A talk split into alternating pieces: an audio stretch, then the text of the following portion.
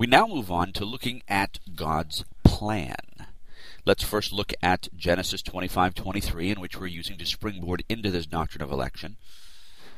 And the Lord said to her, Two nations are in your womb, and two peoples from within you shall be divided. The one shall be stronger than the other. The older shall serve the younger. Now, it's completely true that God has a plan. Since eternity, God had in his infinite mind a complete plan. The plan was not so much pointed directly at the creature called man, but it rather was a plan to glorify himself and give the Son a bride. Man certainly receives the fruit of the gift to the Son. As the Father gives the Son a bride, without spot, without blemish, so man reaps the benefit of being made in such an image, and given as a gift to the bride. But the boundless love of the Father in giving his Son a bride compels us to understand that God has had a plan from the beginning in order that his love to his Son may be fully shown, communicated through the power and working of the Spirit of God. We can certainly find within the pages of Scripture innumerable references which point towards the fact that God does things according to his eternal plan, and that no one can change what God decrees. Consider the following verses. Jeremiah 32:17 Ah sovereign Lord you have made the heavens and the earth by your great power and outstretched arm nothing is too hard for you Daniel 4:35 All the people of the earth are regarded as nothing. He does as he pleases with the powers of heaven and the peoples of the earth.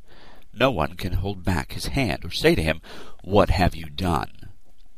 Ephesians 1:22 and God placed all things under his feet, and appointed him to be head over everything for the church, which is his body, the fullness of him, who fills everything in every way. We can also see in Ephesians 1 1 through 111, ending in verse 11, and it says, In him we were also chosen, having been predestined according to the plan of him who works out everything in conformity to the purpose of his will. Genesis 18:14 Is anything too hard for the Lord. Isaiah 55:11 So is my word that goes out from my mouth it will not return to me empty but will accomplish what I desire and achieve the purpose for which I sent it 2 Timothy 1:9 Who has saved us and called us to a holy life not because anything we have done but because of his own purpose and grace this grace was given to us in Christ Jesus before the beginning of time. Isaiah 46 9 10 says, Remember the former things, those of long ago. I am God, and there is no other. I am God, and there is none like me. I make known the end from the beginning, from ancient times what is still to come. I say, My purpose will stand, and I will do all that I please. Also in Jeremiah 31:3, the Lord appeared to us in the past, saying, I have loved you with an everlasting love. I have drawn you with loving kindness. Or James 1:17, Every good and perfect gift is from above, coming down from the Father of the heavenly lights, who does not change like shifting shadows. Luke 22:22, The Son of Man will go as it has been decreed, but woe to that man who betrays him. They did what your power and will had decided beforehand should happen, as he so comments in Acts. Proverbs 21:30 There is no wisdom, no insight, no plan that can succeed against the Lord. Psalm 115:3 Our God is in heaven. He does whatever pleases him. Peter and John praise God in Acts 4 27 and 28 concerning the events of the crucifixion, that all involved had come together, quote, to do whatever your hand and your purpose determined before to be done. There are innumerable other references which show the same sovereign, complete, everlasting, infinite plan of God. God has a plan. And the plan itself is part of the very being of God. God does nothing haphazardly. Everything he accomplishes according to his will. they are equally decreed in his eternal counsel. We often think of God's plan of salvation as one that is directed just simply to men, things that he does for men. But God's plan, when it involves men, is subordinate to his plan as it is linked to his glorification. God will be glorified in all that he does.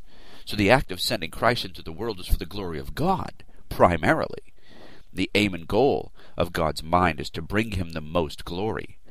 He is in active pursuit of his glory. All his divine affections continually seek that end. He has done this in sending his Son into the world, that his Son may acquire a bride.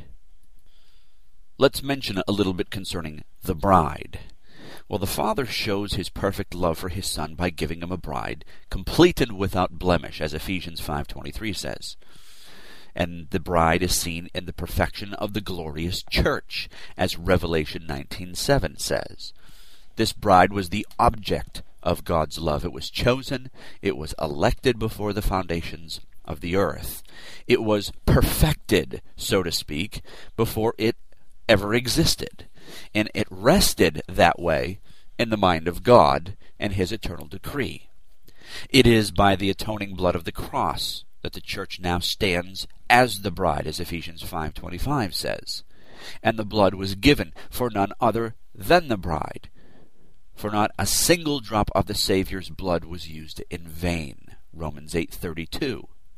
Romans 8:32 says, "He who did not spare his own son, but gave him up for us all, how will he not also with him graciously give us all things. The all things are the justification, the glorification, the sanctification, everything that the Son bestows upon His church.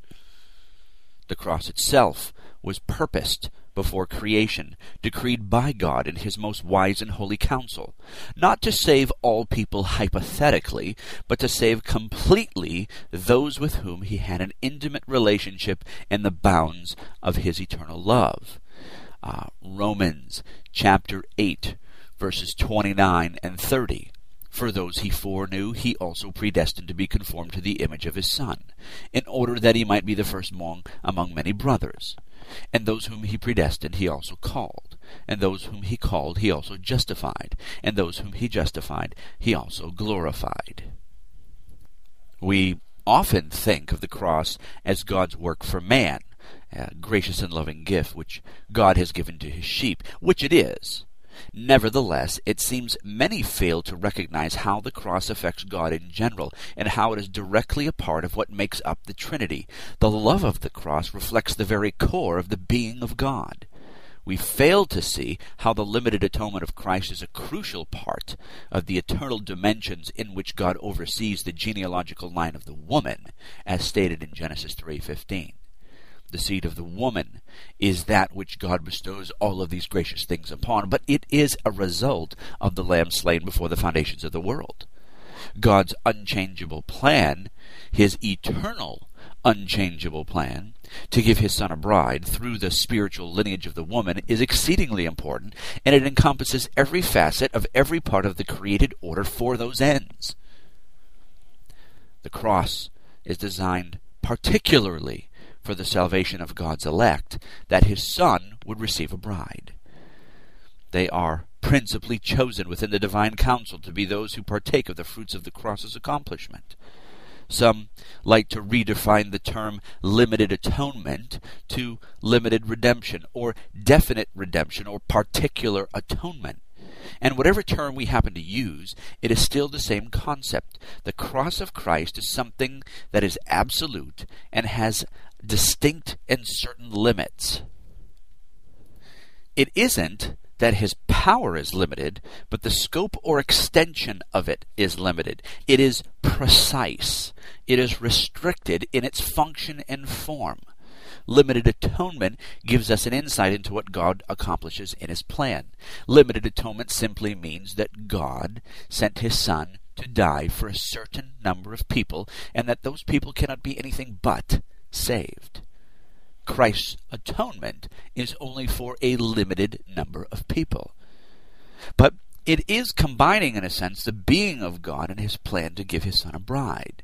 At the same time, we must never forget that the being of God and his purposes, which are external, come from a willed decree within his essence, making the two, the being and the plan, as one. His being coincides completely with his plan. They're part of each other. They're intertwined as one. Since the cross is the central event by which God completes human redemption, it is necessarily at the center of it, since it is an external decree of an inward purpose. It is a part of God Himself. In other words, we say all that to simply say that His will is perfectly executed. Perfectly executed. The execution of the cross is the means by which Christ the Son is to receive the gift of the Father, the bride of Christ, the church. John 17, 2 to 4, Revelation 21, 9 explain this. We can never remove the cross from the mind of God. It has always been and will always be the means by which God accomplishes all of his intended plan. As Paul writes in Titus 1 1 3, Paul, a servant of God and an apostle of Jesus Christ, for the faith of God's elect and the knowledge of the truth that leads to godliness, a faith and knowledge resting on the hope of eternal life, which God, who does not lie, promised before the beginning of time. And at his appointed season he brought his word to light through the preaching entrusted to me by the command of God our Savior. So the apostle tells us that eternal life was promised before the beginning of time. That is God's plan. And since God's plan has always existed, we see it running from before the creation of time itself. As John writes, Then I saw a new heaven and a new earth coming down out of heaven from God, prepared as a bride, beautifully dressed for her husband. He who was seated on the throne said to me, It is done. I am the Alpha and the Omega, the beginning and the end. Revelation 21 1. Also verses 2, 5, and 6. The purpose is set before time, as Paul tells us, and it is consummated with the uniting of the husband and the bride, Christ and his church. But the point to be made here is this. The plan is, number one, set, number two, of God, number three, already completed in the mind of God, number four, has a beginning in time, and number five, in time, it has an ending. It's like the film from a movie projector. We see things frame by frame where God is intimate with them in a complete, all encompassing, instantaneous now. He sees the entire movie at the same time in a state of being. So we see definitively that God has a plan. Now, the second point to be thinking through is that God's plan is eternal because He is eternal. Boethius, a philosopher, explains eternity well when he says, quote, Now that God is eternal, is the common judgment of all who live by reason. Therefore, let us consider what is eternity. For this makes plain to us both the divine nature and divine knowledge. Eternity, then, is the whole, simultaneous, and perfect possession of boundless life. God's plan not only exists, but it is eternal. It is in that instantaneous now for God. God does, in fact, have a plan which stretches across time from beginning to end due to his eternal will and this is specifically stated in the Bible on a number of accounts, the Bible tells us that God has always existed, and consequently, that his plan has always existed.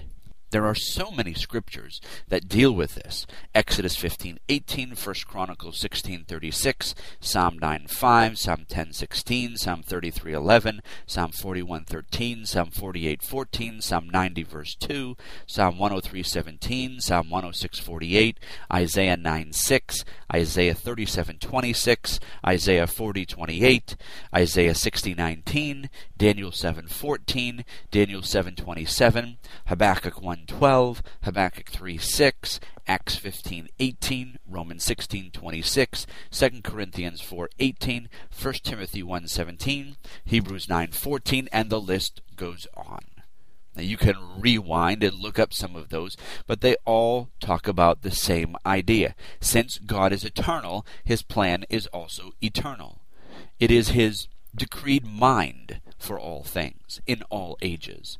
All that encompasses the divine being equals his will. And this means that the will of God and the being of God are the same in this respect. His being is continually present at every junction of created time in its fullness, and is present outside of time simultaneously. So God is limited in no sense, and neither is his plan. The dimension of time we live in cannot affect him in any way, because he is present in his fullness at every point within the human timeline. That's why the passage in Genesis 17:7 concludes that it is an eternal covenant. That God's being is at every juncture in that particular way, and the Abrahamic covenant is eternal in such a manner. God doesn't change things. He doesn't flip things midstream. These things are all in an instantaneous now for him. So not only is his plan eternal, but then it is also immutable, because God is immutable. God cannot change. He is immutable. In his simplicity and complexity, he remains the same. His whole being radiates the attribute of unchangeableness. And the necessity of his plan has much to do with the immutability of God. Imagine for a moment that God could change. Imagine that at one point he justifies the sinner, and then at a second glance he could remove the promise of redemption from a child once born again.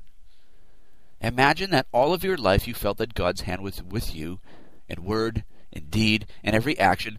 Then your time came to stand before the Almighty, and he chuckles for a moment, stating that he has decided not to give you up to heaven and to his Son, but instead to give you over to the bowels of hell such a God could not be called just in any sense of the word. He could not be called God. Immutability is a necessary attribute of God, and without it, God could not be called God, for he would have within himself the possibility of change. God has said of himself in the book of Malachi, chapter 3, verse 6, I am the Lord, I do not change. Or as Balaam had said in Numbers 23:19, God is not a man that he should lie, nor a son of man that he should change his mind. Does he speak and then not act? Does he promise and not fulfill? God is immutable. He is subject to no process of development. He is subject to no self-evolution. The scriptures agree. Exodus 3:14, and God said to Moses, I am who I am. Psalm 102:27, but you are the same, and your years will have no end. You could also look up Isaiah 41:4 or Isaiah 43:10 or Romans 1:23 or 1 Timothy 1:17 or Hebrews 1:11 to 12 or James 1:17 where God is said to have no shadow of turning. The immutability of God affects the particular nature of his intentions even in saving men. There are those who do not believe that God is immutable because supposing that he is immutable would deny God action among his people, which the scriptures clearly teach. But immutability is not inaction. It is simply the constantness of God's action. God's immutability dictates that he must only accomplish what he has desired to accomplish or wills to do and that which he has intended to do. If he intends salvation to all men, then all men shall be saved. If he's intended salvation to some men, then some men are saved. If he intended to call all people and convert them by the gospel, then by necessity he must give what he promised in the application of the Holy Spirit in the inward call. If he has intended to offer the gospel to all men, then he must send preachers to every man that ever lived in order to complete his intended purpose. If he is intended to save some men by sending them the outward call and inward call of the gospel, then he must necessarily send the means to accomplish that end in preachers. One of my favorite designations of God's character and will stems from an anthropomorphic use of language in Zechariah 6:1. He says, "And I turned and lifted up mine eyes and looked, and behold, there came four chariots out from between two mountains, and the mountains were made of brass." Here we find the mountains of brass. They are the immutable and unchangeable decree and will of God. The mountains of brass designate the immutability of those decrees, because God's plan is everlasting and unchanging. People often confuse things between the activity God and the immutability of God. Immutability pertains especially to his being and how this affects his decrees and promises. His activity is a necessary attribute as much as immutability. But unless God can act, there's no hope of an incarnation, and all that would follow God's redemptive purposes would come to naught when we understand the doctrine, for example, of the hypostatic union, which is when the Son took on human flesh or assumed human flesh, and how the human flesh and the divine nature stick together without mixing or becoming one another in essence, we see that there was no change in the divinity of the Son whatsoever. Turretin, for example, said God was not changed by the incarnation. The Word, or Logos, was made flesh, not by conversion of the Word into flesh, but by an assumption of the flesh to the hypostasis of the Word. So the Scriptures assert that the Son merely tabernacled among his people. The eternal didn't change, but the Son attached himself to the nature of man. Neither were mixed or assumed, but simply attached, without any injustice done to the nature of either. That is why we say that Christ is one person, the divine Son, with two natures, God and man. But this doesn't create some confusion between the activity of God or what God does and the immutability of God. God's purposes in the cross are immutable because of who he is and shows us that the continuum or decree will remain forever unchanged. His plan will remain forever unchanged. The atonement remains as God purposed it from all eternity, as unchanged in Christ. So here we see that not only God will be glorified, but that he will bring many sons to glory as well. So he is active, but he's immutably active. His plan is eternal and it is unchangeable. But it's also simple and unified. Again, because God is. God has no separate parts. He is Father, Son, and Holy Spirit without doubt, but he is one God in all his divine being and attributes, as Deuteronomy 6 4 states. Hear, O Israel, the Lord our God, the Lord is one. It logically follows that if God is unified in his essence, and his plan flows from his mind, which is part of his being, then his plan is unified as well. The plan is perfect. It's perfect in all respects, just as God is perfect. It is complete as God is complete. And since God is unity or unified, his plan is unified because it flows from his being. There is no other plan other than the one God proposed. There is no alternative plan or plan B for God. This whole idea of, oh no, things have gone bad with Israel, so I'll go to plan B and save the Gentiles is nonsense. God's plan cannot become better than it is. It's unified in himself and God is perfect in every respect. It's eternal, it's unchangeable, it's simple and unified. And God's plan is accomplished because He is all powerful to accomplish it. He's omnipotent. He is the all powerful God who executes His will without any hindrance whatsoever. The Bible clearly states this over and over, 209 times in Ezekiel alone. God is depicted as sovereign with all power to himself. None can thwart his power. He created the heavens and the earth by the words of his mouth, ex nihilo, out of nothing. He delivered his people from Egyptian bondage by dividing the Red Sea with the blast of his nostrils. His divine mind and the power of aseity sustains all things, for without God nothing would exist. The world's contingency is a testimony to the omnipotent power of God. In light of God's omnipotence, we can see that his plan is nothing short of all powerful.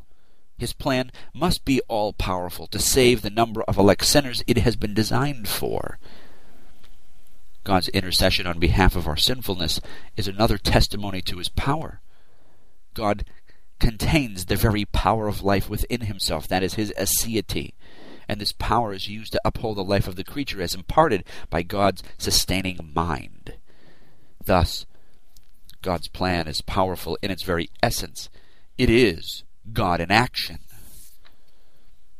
That's why the Apostle Paul can write, For those God foreknew, he also predestined to be conformed to the likeness of his Son, that he might be firstborn among many brothers. And those he predestined, he also called. For those he called, he also justified. And those he justified, listen to what it says, he also glorified. Romans 8 29 and 30 is commonly called the golden chain of salvation, unbreakable. But my interest here is the last three words of the chain. He also glorified. Paul is expounding on the surety of salvation and the power of the atonement to accomplish its design not falling short in any place. We can be so sure that we are God's elect children that we can think of ourselves as being glorified already. But if we really believe in the eternality of God, then it follows that we are glorified in actuality, in God's mind, and in His plan. If what Paul says is true, and it is, we must understand that because God is immutable, that there's no potentiality in Him we must then see this passage as actuality for him. We are glorified actually at the end of God's plan. Our salvation is for us executed in time, but with God, it's an eternal plan. It can be likened to the prisoner in jail. The bail is just paid, but the person is not released just yet. The officer has stamped his papers freed, but the jail cell has not yet been opened the prisoner doesn't experience the reality of the act until the jail cell is actually opened for him in due time. So though we may be say, uh, though we may be saved by God, we will not experience glorification until later. For God, it is now. Thus, that turns us to see God's plan as actual, because God is actual. Potentiality has the ability to become and change. A baby has the potential to become an adult. A seed of a tomato has the potentiality to become a plant, and then a tomato itself. The Almighty, though, is purely actual and never potential, never hypothetical. Genesis 1 1 states, In the beginning, God.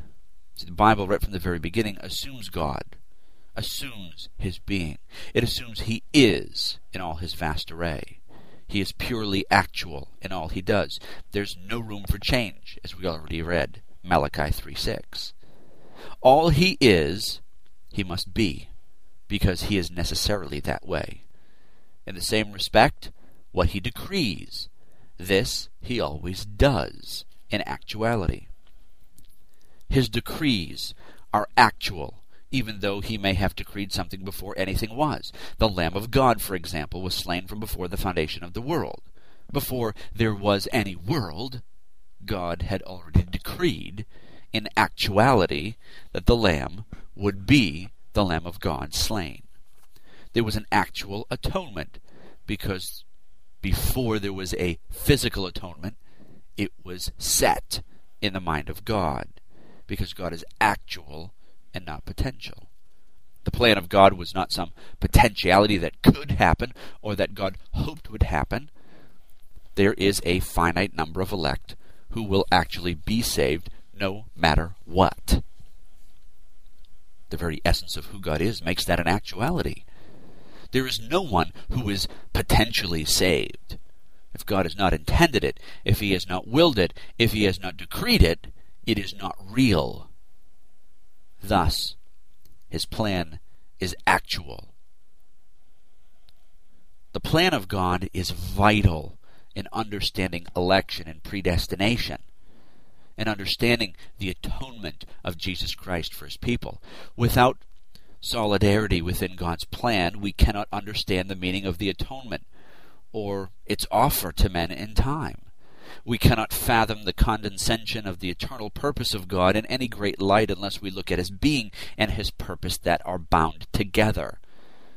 The attributes I mentioned in this particular uh, section are crucial to understanding the crucifixion and the free offer of salvation, of, of how common grace works, or is better termed God's indiscriminate providence, and the supposed duality of God's will. Without understanding all of these things, we're going to have a problem understanding the basics of grace. Without understanding God, how could we understand His intentions and plan? But if we could mark the center of God's plan with a pen, we would be thrusting the metal shaft of that common pen into the heart of the cross. At the center of God's plan lies Golgotha. At the core of a holy and righteous God stands the place of the skull outside the city of Jerusalem.